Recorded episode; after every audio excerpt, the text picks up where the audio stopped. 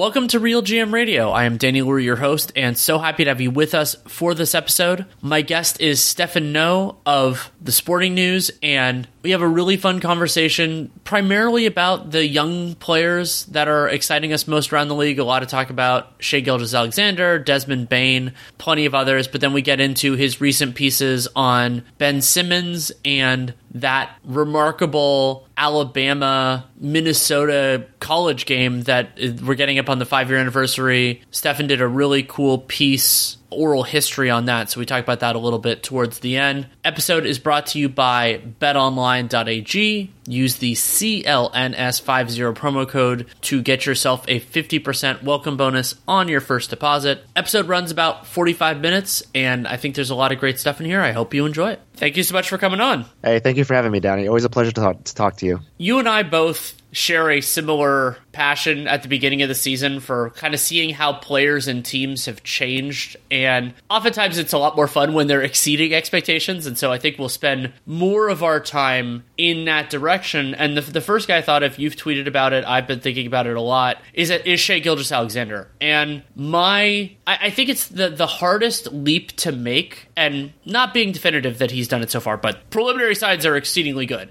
that is that leap into like star all NBA from something below that. And Shai Gilgeous-Alexander so far this year on a team that still has some challenging offensive talent, particularly when it comes to shooting, has been just so impressive. Yeah, I was, uh, I was, I'm in a group DM with a bunch of media people on Twitter, and I posed the question to them of uh, how well has Shai played? Like, what a top blank player would you place him in? And I think he's been a top 10 player up to this point. That's not saying that he will continue this pace necessarily, although I think it's quite possible. Uh, I'm curious to hear what you where you would put him though, Danny. Top 6. I think wow. that's about I think that's about where I'd be right now and I he's been fantastic and I mean if I'm not using this as gospel nothing is but he's fourth in EPM right now and the the Thunder this is one that I like to use the Thunder being they have about a 115 offensive rating clean the glass version when Gilgeous-Alexander's on the floor and when you consider the surrounding talent and the availability of that surrounding talent they've had a ton of guys in and out over the course of it and I mean Shai if you you know like another way of putting it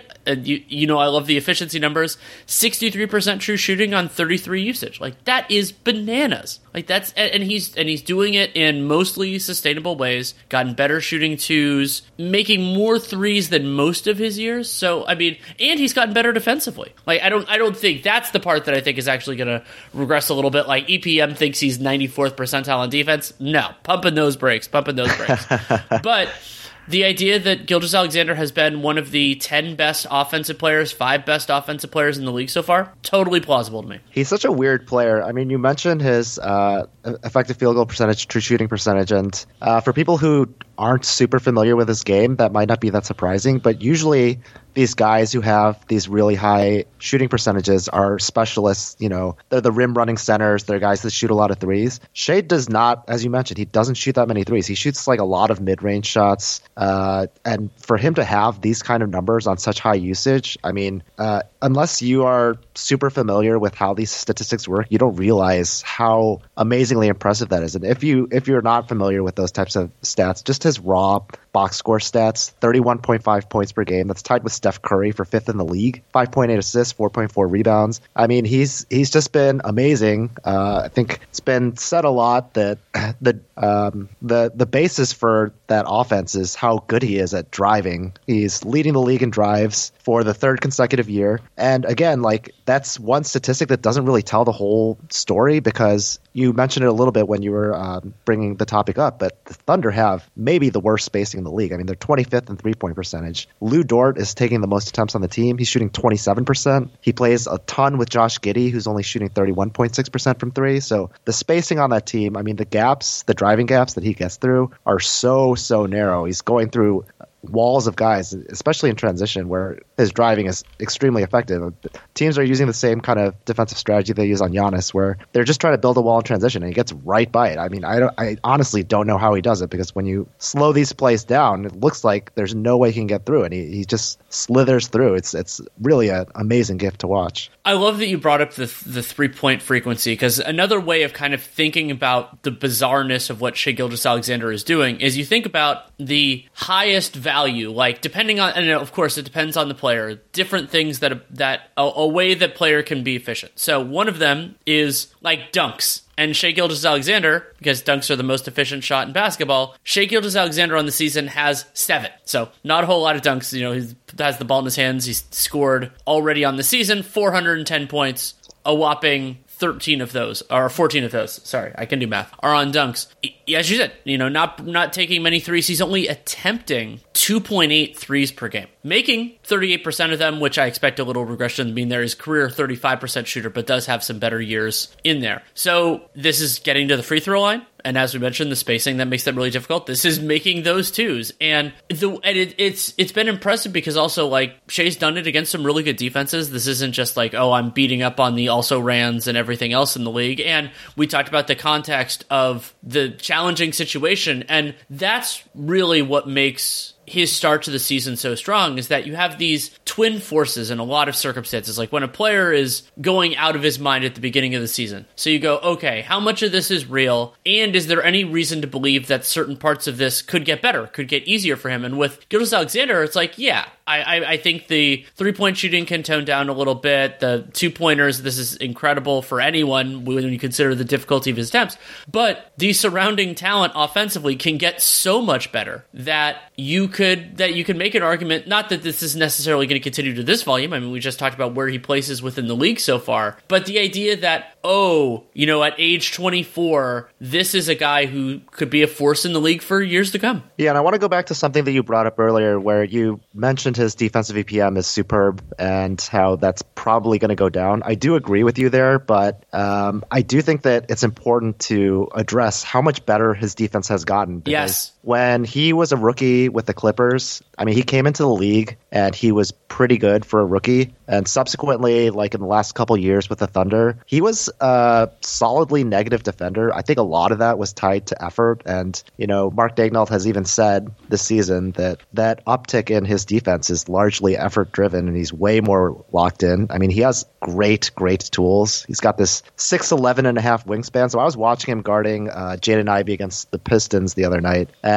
he, I mean, just his tools, like he's able to stay in front of him, but even when Ivey could get past him a little bit, that wingspan allows him to make up so much ground. And he's also gotten a ton of steals with, um, you know, this signature Rondo play where a guy gets past him and he just pokes the ball out from behind. So I, I do think that a lot of that stuff defensively, especially if he plays on uh, better teams, like the Thunder have been better this year. I think that's definitely some of the impetus there. I think it is sustainable, and we can see this two way force. That I mean, there's there's really no reason why Shai can't be a, a multi time All NBA player. You know, going into his 20s here. What I think back to is that series against the Rockets. So at the year after his rookie year with the Clippers, Shai gets traded to OKC in the Paul George deal and gets thrust into a very, you know, like we had these really high expectations for him, but he gets thrust into this weird role on on the Clippers or sorry, on the Thunder where they have like a bunch of other creators and so he's playing primarily off the ball and he's defending kind of whoever's left.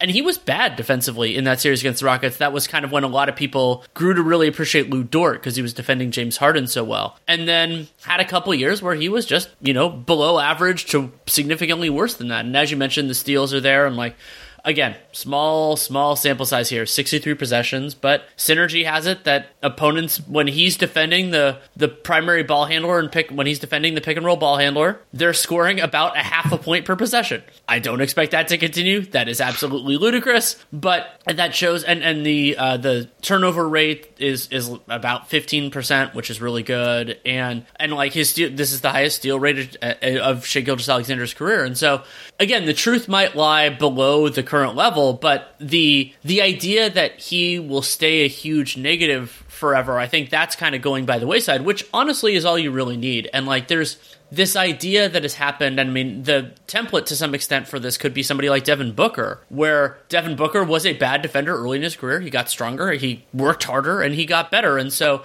I think some of the praise that has been heaped on Devin Booker defensively has gotten, you know, the pendulum has swung too far the other way at times for him, but he has become a clearly competent part of a very good defense. And if Shai can get to that point where I think he's already there, then that honestly for a guard is all you really need. I think he's going to be a much better defender than Booker. Uh, you know, my brain is always going back to Bulls topics. So the analogy I would make too is Zach LaVine. You know, sure. LaVine was probably the worst defender at his position on these really bad Timberwolves and Bulls teams. Once the Bulls start to get better, I think now he's maybe like 30th, 40th percentile defender, which is still, you know, not great, but it's not to the point where it's damaging the entire team defense. So I think Shai is already better than LaVine, already better than Booker, and he can be like a, a significant positive defender here. It's just like it's hard to judge these guys' defense when they're just playing on completely horrendous teams, and, and we're finally seeing you know what Shai can do with a little bit better squad. On that note, I, I think it's good for kind of listeners. The general threshold that I use, especially and playoffs, we'll see if that's in the cards for OKC a little bit later. But the the basic threshold that you're looking at for these players, and you know Trae Young has often fallen on the wrong side of this, is are you going to get targeted? Are you going to hold up against legitimately good teams. Ideally, we're talking, I think, second round of the playoffs and further. But you know, if you can't do it in the first round, that's a problem too. And I think Gilgeous-Alexander has gotten to the point now where that isn't as much. You know, it isn't as much of a concern. And also, like he's so good offensively that you can. And the Thunder fans are more familiar with this than arguably any other fan base in the league. If somebody is good enough offensively, then you can, if you need to, you can put some good defenders and not nuke your offense. That doesn't mean you know you're going to get Andre Roberson 2.0 out there, but those sorts of you, you get a little bit more latitude with a guy like Shai, even though I would love to see them go more aggressively for spacing, of course. Yeah, I would agree with you. And I mean, the thing about Shai is just that his he's a really, really unique player, and he's hard to even explain in a podcast form. I just I strongly encourage people to just watch, like even if you just watch one of his games, you'll see exactly what we're talking about. And I know the Thunder have been a pretty tough watch in previous years, but they're a fun team this year. I mean, they're scoring the ball a lot. They're playing really hard. They have some interesting young players. So just watch Shai and be like, wow, this guy does not play like any other player in the league. For sure. And whether you want to go back to a previous game at some point. Like, I mean, the there's plenty of wildness in that Knicks game that you can appreciate. I don't think of that as like a definitive Shai performance, though he did have good numbers. I it, it, that, that could be a good one to go through. Also, just just the popcorn nature of it. Um, but I mean, he dropped 37 on the Celtics recently, 39 on the Bucks. Like these are, I think that was the Bucks without Giannis, if memory serves. Um, yeah, Giannis didn't play in that game, but yeah, he's he's been great. And somebody else who unfortunately is now going to not play for a few weeks because he's injured is Desmond Bane And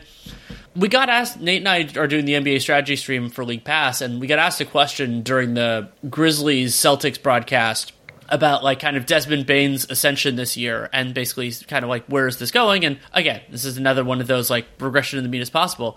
But what I looked up was okay what type of player what, how many players have and this is worse than Bane has done so far like 59% true shooting on 25 usage because that's you know like a large roll and you're making a fair amount of shots from it. And i was and i was like okay i genuinely didn't know the answer to the question of how f- common is that. And there were only about i think it was seven or eight guards and the only one who we wouldn't consider a star is jordan poole who last year was a version of an offensive star. He just you know has defensive limitations and was on the champions so he didn't have as much of a role to have. And so like with i don't know if he's going to be all of of this, but the idea that he can be efficient and effective as a secondary, not only a just like that basic catch and shoot shooter, but initiating some actions, getting things going, I, that is really exciting for Memphis. Danny, we, we got to get you to lean more into these, uh, just buying into the recency bias.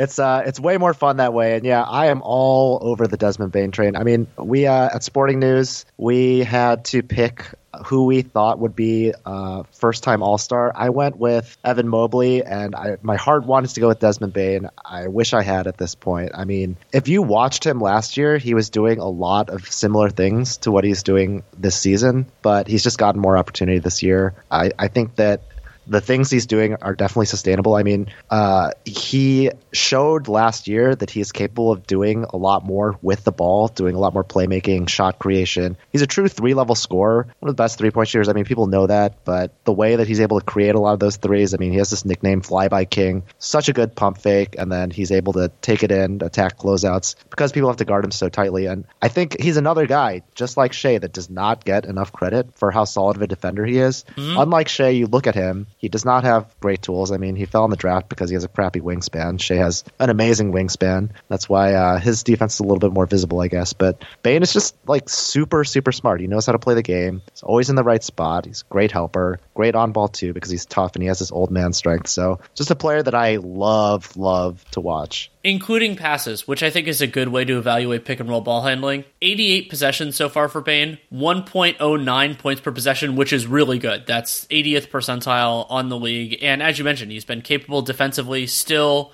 hitting a lot of threes at a high rate. Like last year, we were all really excited when Bane was shooting eight threes per 36 and making 43% of them. Oh, 9.1 per 36, making 45% of them so far. And he's been fantastic. And I had lamented, and I still do lament, that Memphis didn't use their resources to bring in a player who could be that second or third best guy next to Ja Morant. And the hope, of course, is that Jaren Jackson can be slotted into one of those.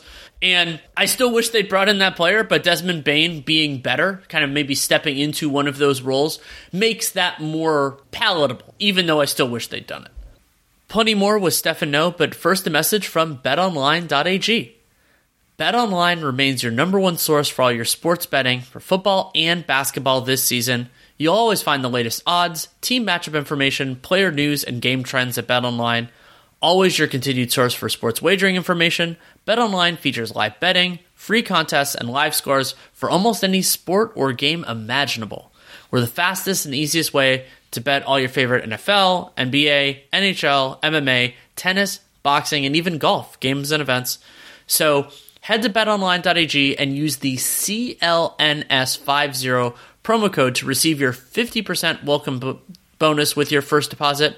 Again, make sure to use the promo code CLNS50 to receive your rewards at BetOnline, where the game starts.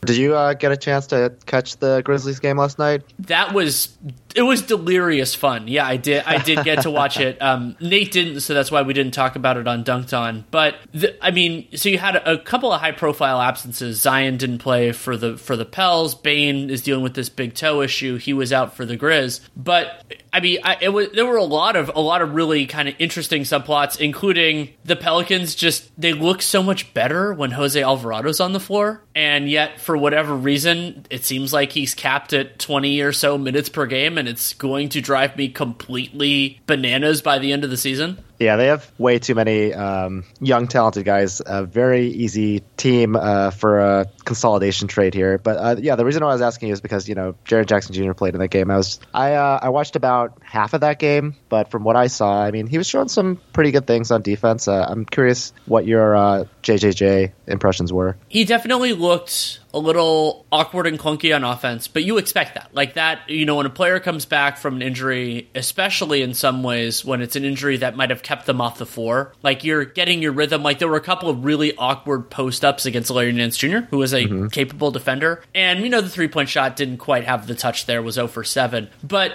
defensive timing was pretty good. Getting after it was good. And I, I thought they the refs missed a couple of fouls, but he wasn't in incredibly high foul trouble. So, really when I'm evaluating a player on a team that has earned what Memphis has, where it's like, okay, this is more about the playoffs than the regular season, I'm thinking, can he be right by February, March, and April? And yes, absolutely, I think he can. So it might take him, you know, a few weeks to get to get the offense in line. And Jaren Jackson is he's not always the most reliable offensive player, even when he's at full strength. So you have that there. But you also saw the way like it was still a game where Memphis didn't force many turnovers. It's one of the th- th- through lines of their season that's fascinating me because I hadn't fully pieced together that like two of their best ball hawks are now elsewhere with Melton and Kyle Anderson. But you can get some of those change of momentum, change of possession stuff with a good shot block as well. Sure, yeah.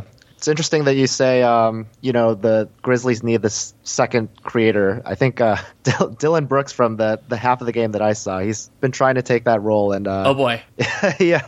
If people didn't watch the game, I mean, he had a pretty hilarious fast break. It was like a four on one fast break with Ja Morant, and he uh, basically somehow threw a lob pass in a fashion where Ja had to block it, send the ball out of bounds. There's another time where he threw the ball like 90 feet uh, the other direction, uh, trying to throw it to Ja. So those two don't seem to have great chemistry. I, I do agree with you that you know talk about the Pelicans being a consolid- consolidation trade target. I mean, people have been saying that with Memphis forever too. So yeah, I think uh, Bane. I think Bane can be like a number two guy on a championship contender, but they probably do still need you know a third guy because Jaren Jackson Jr.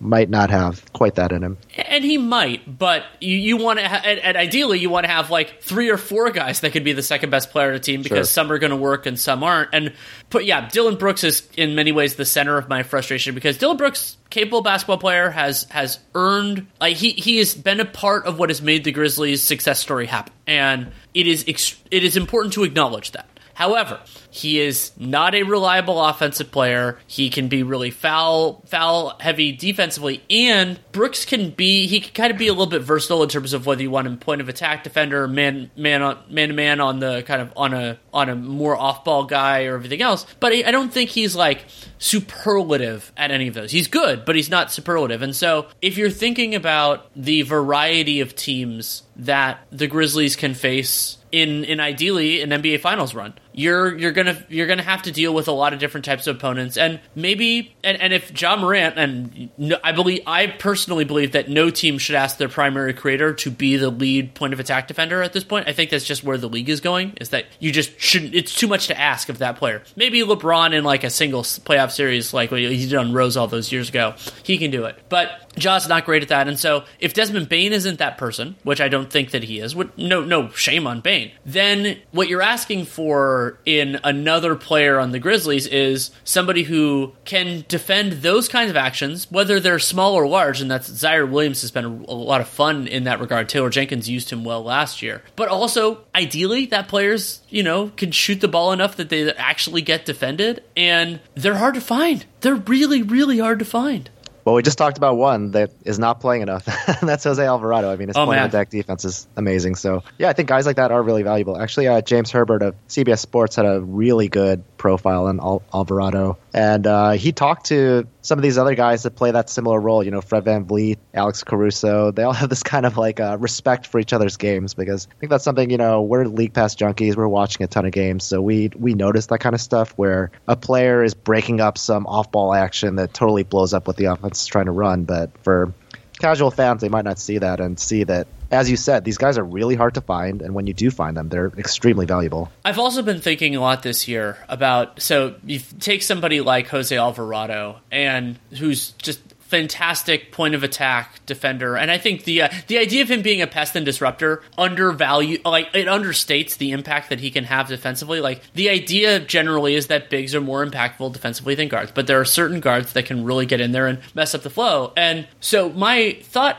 for a long time has been, oh, it's great to have those guys start, and and you certainly can if they're good enough to do everything else because that's when the other team has the best players on the floor. If you can dist- get their offense disjointed a little bit, that's great. But the other real intense value of a player like that is most teams the notable exception, and I think Rick Carlisle's really ahead of the curve here. His he was you know he was playing the, those Energizer Bunny lineups with three guards a lot of times in the second unit. Is there are a number of NBA teams that really have one creator on their second unit? If Jose Alvarado can take that guy away, like he did on the Grizzlies last night, in part because Desmond Bane's unavailable, their offense screeches to a halt. And like on that front, the Pelicans won that game by 11 points. The Grizzlies outscored them in Ja Morant's 36 minutes. They outscored. They were plus five. So that means they were the Grizzlies were outscored by 16 points in the 12 minutes that Ja Morant didn't play. And a big reason why is because they didn't get any good looks.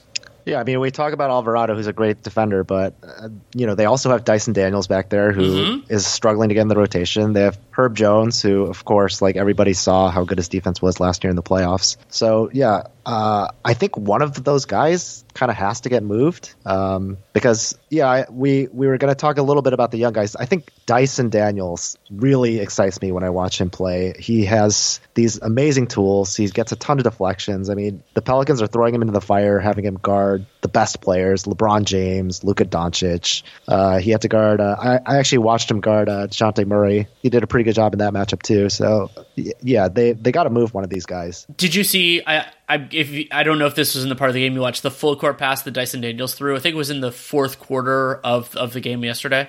I didn't watch the fourth quarter. Oh, yeah. It was awesome. I mean, just, so he caught the ball and just immediately just missiled it. I don't know when he saw there were two Pelicans down there, and then eventually I think I can't remember it was one passed it to the other, and they got an easy dunk. And Daniels like there were elements of his four game because I actually saw the G League Ignite in person twice last year um, because they played some games at, at, at Chase Center, and that was an opportunity to see James Wiseman, which who knows when the next time that's going to be is. But the uh, I was really impressed with a lot of the, those elements of his game. Like he he was reading things incredibly quickly for a player his age. And we're seeing that applied defensively. His rebounding has been an important part of the story for the Pelicans as well. They've been inconsistent on the glass when Valanciunas has been off the floor, but they can they can go at that in other directions, including using a perimeter player to do some of the heavy lifting. And yeah, I, I wholeheartedly agree with you. And that's like the weirdest thing about the Pelicans that I'm still grappling with is first of all, they're eight and six, but they have they have this they've played very well overall and they've dealt with a bunch of different absences. But my theory of them is still they have a lot of really good players, but they don't necessarily fit perfectly. And sometimes that's just you overwhelm it with talent and like, you know, I wonder about the Zion Brandon Ingram fit, and the answer can be they're just too damn good. It doesn't matter if they fit perfectly. Like that happens as well.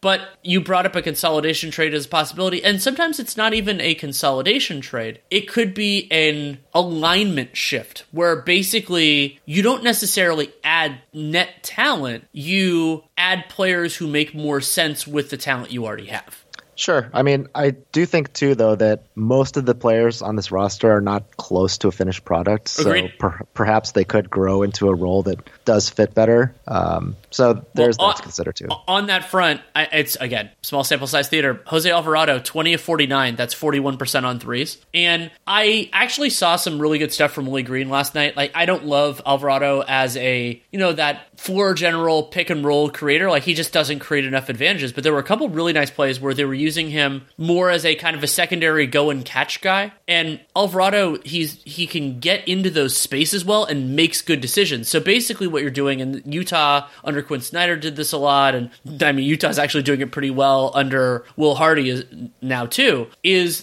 one of the tricks of that, and like I love to think of Royce O'Neale as an example here. Like Royce O'Neale far worse offensively than Jose Alvarado. But the go and catch idea is basically you create an advantage somewhere, and then you use that advantage to make life easier on the players who can't really do that as reliably themselves. And so Alvarado, I think he's good once the advantage is there, and maybe he can get to the point, you know, two, three years down the line, he becomes a better operator where he can do that, set up the defense and everything else. But in the interim, you use that, and then he gets into the teeth, he gets somewhere that he can do something, make a pass, make a floater, or hit that catch and shoot three, and it can work well.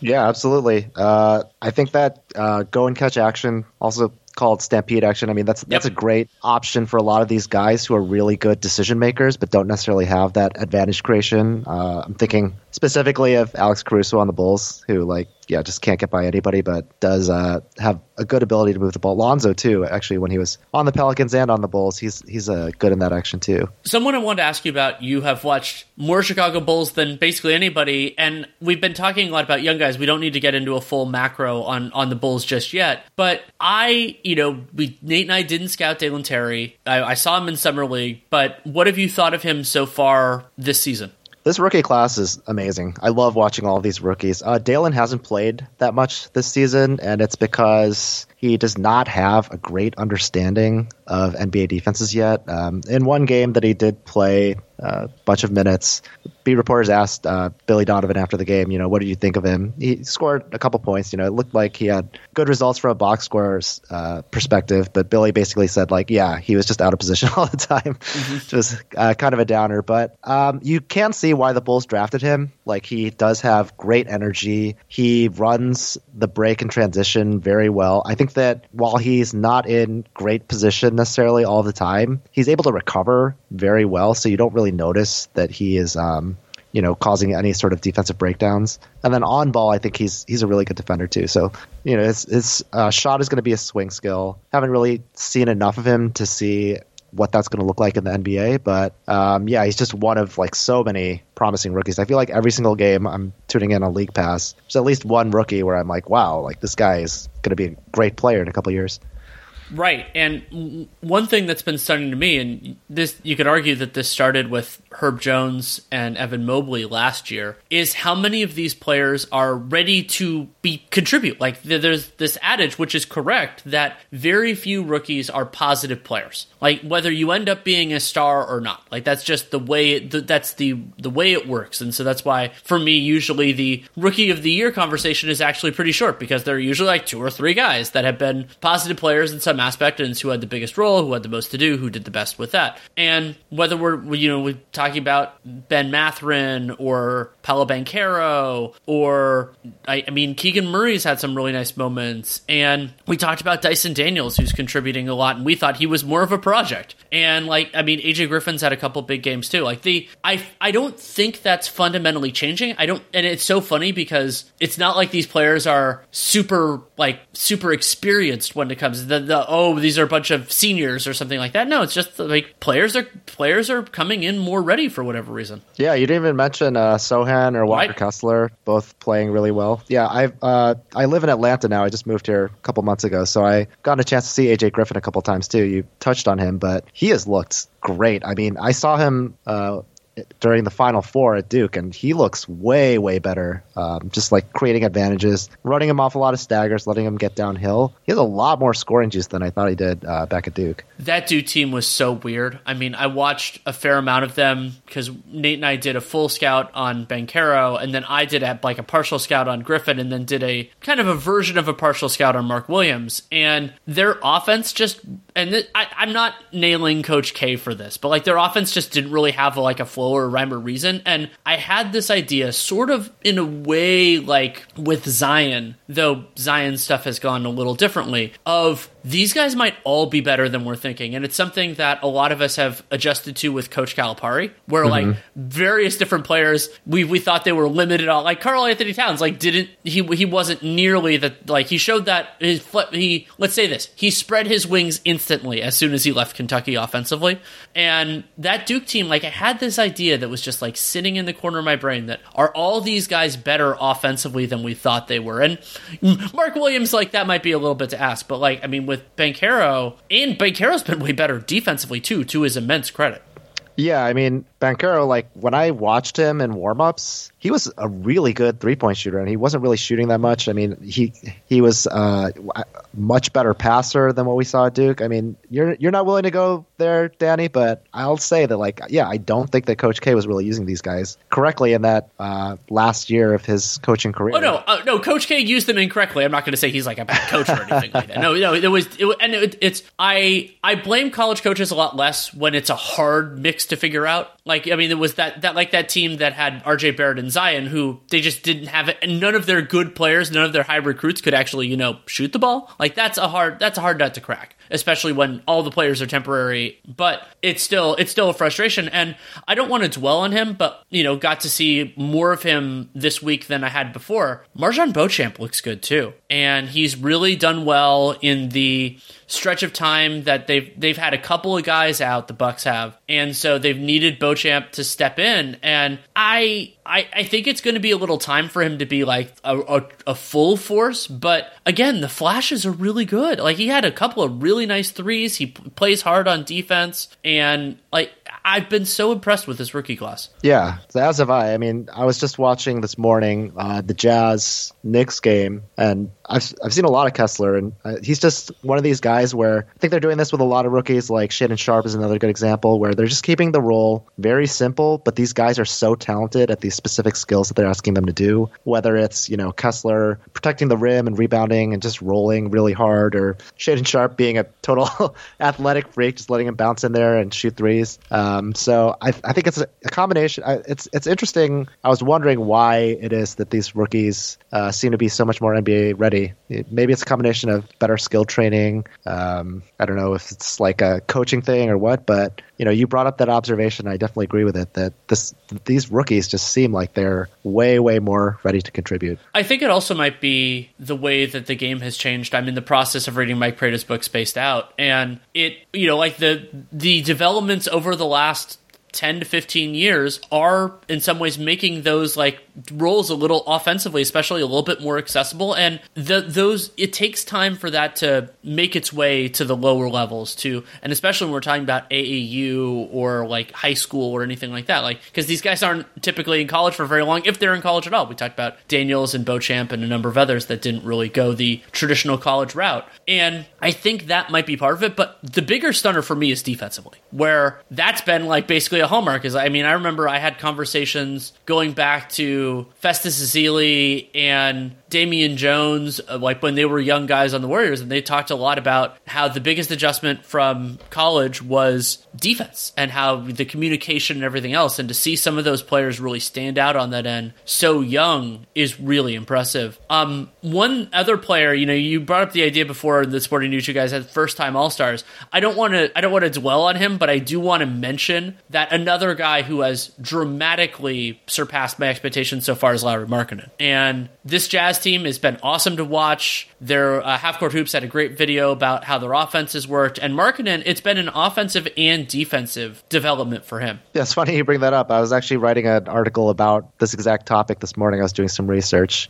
And um, obviously, like I'm really familiar with Markkanen. I watched every minute he played with the Bulls, and the biggest difference to me, as far as offensively, is uh, he's a true three level scorer now. I mean, his rookie year under Fred Hoiberg, I think Hoiberg was trying to get him to do that, and then his development took a huge turn downwards uh, after Jim Boylen got in there. It's funny that the guys that Boylen was supposed to develop, I mean, Kris Dunn's not in the league anymore. Wendell Carter, you see, he's gotten way way better ever since he got out of that Bulls atmosphere. Lauri's the same way. Boylen just had him shoot a bunch of threes. Now he's uh he's in like uh I, I looked this up. I think it was the 95th percentile in mid range shots. So taking way more, making way more. Um, and the way the teams guarded him when he was with the Bulls, is why he was so ineffective, is they would just throw a guard on him um, that like totally negated all the things that made him special. So he's able to punish those guys, shoot these uh, mid-range fadeaways, or just take take advantage of mismatches in the post, which he was not able to do consistently. I mean, that I think that has been the real turning point in his game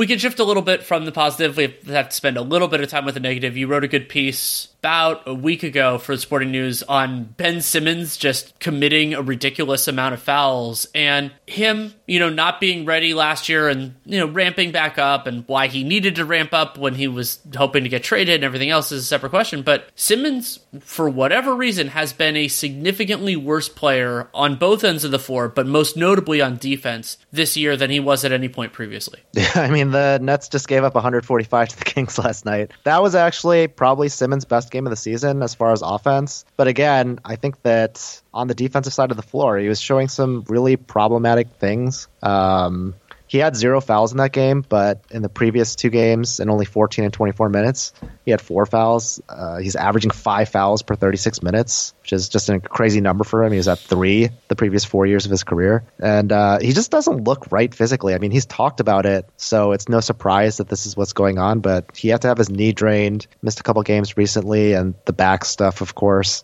Um, so he's just like not contesting shots. Like he's not even trying to contest it. He's just watching people go to the basket. He's getting blown by a ton. I mean, I remember uh, a couple years ago, Bob Voulgaris, when he was still working with the Mavs, he put a Twitter poll out there asking who people thought was the best defender of Luka Doncic, and uh, nobody got the right answer. It was actually Ben Simmons who guarded him the best. And you saw Simmons on Luka this year. Luka made him fall down, like land on his butt, and Luka was calling him up for switches. I mean, he's targeting Ben Simmons, a completely different player than what he's been in the past. You know, two years ago, this guy was number two in Defensive Player of the Year voting, and it's just he's gone from an elite defender to solidly um, average to below average. Just a just a massive drop off there. Here's hoping it improves. I liked you had two different theories that stuck out to me in in the piece. One was the time that Simmons has been out coincides with some points of emphasis that could be a challenge for him, where like the off ball grabbing like that was something that the league has really clamped down on over the last year plus, and Simmons does. He did that all the time back when he was health, healthy and good and everything else, and so that can lead to problems. And the other part is just he doesn't look right physically out there, and one of the easy shortcuts is to try to slow the other person down using means that are you know fouls. And Brooklyn, I mean, there, there's this concern about like they, they traded, you know, you they traded for Ben Simmons, the, the you know in the, in the Harden deal, and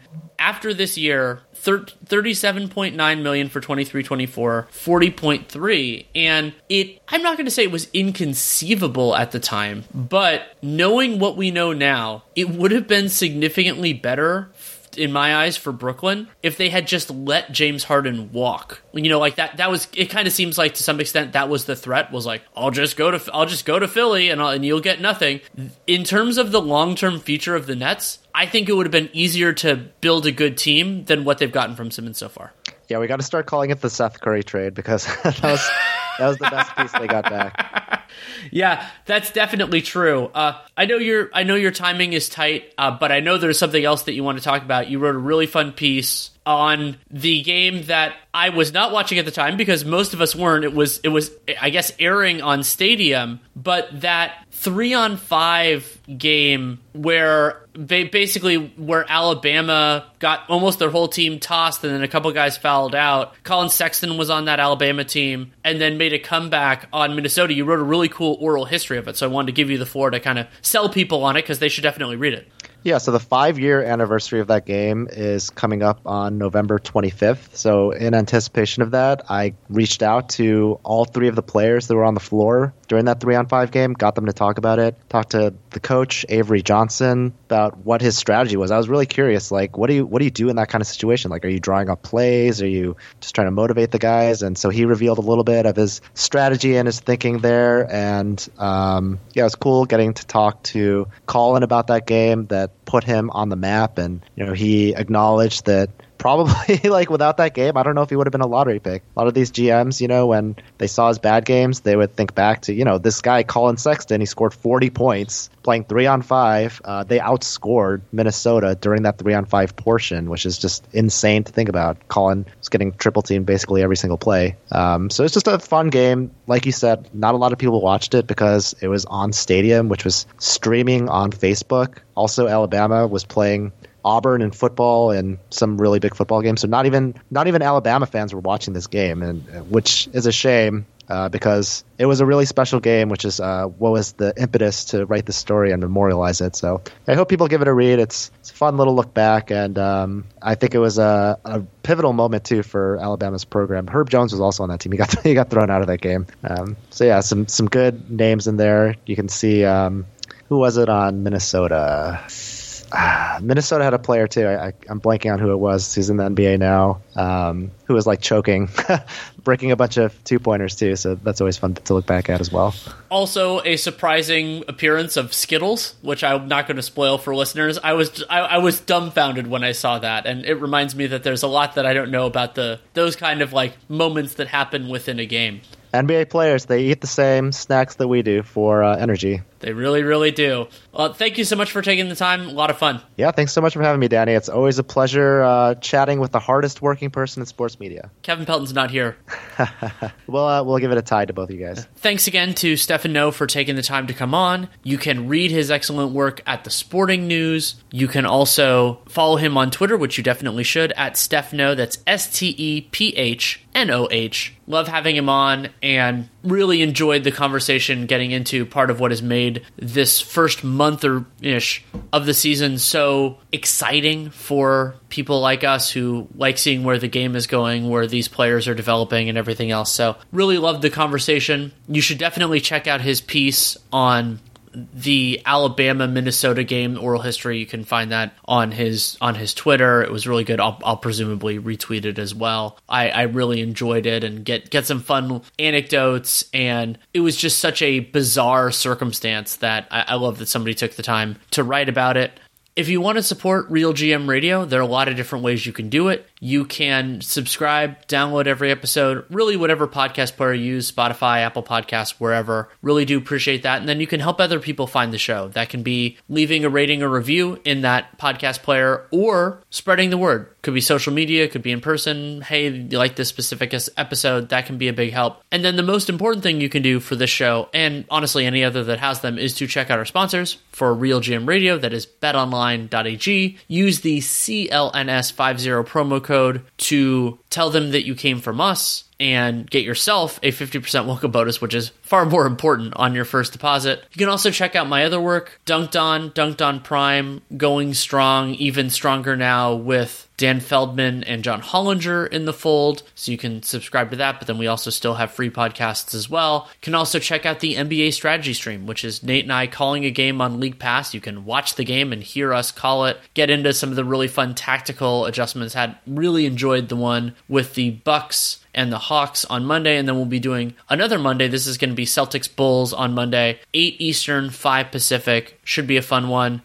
And then you can also check out my written work at The Athletic. I did a piece going through each team's salary cap situation, and then I have some other off-season stuff, and then some other kind of in-season takeaways. The teams I've been thinking about most that are in the process. I'm going to be gone most of the weekend, so I don't know how much writing I'm going to be doing, but hopefully they'll come out soonish, so you can check that out at the Athletic. If you have any feedback on the show, good, bad, or indifferent, Danny Leroux, NBA at gmail.com is the way to get it to me. If you take the time to write it, I will take the time to read it. That is an absolute promise. I don't always reply, but I do always read. That is what is most important to me, and I am very upfront with you about what I do with But it does make the show better, and I really do appreciate it. And that is all for now. So thank you so much for listening. Take care, and make it a great day.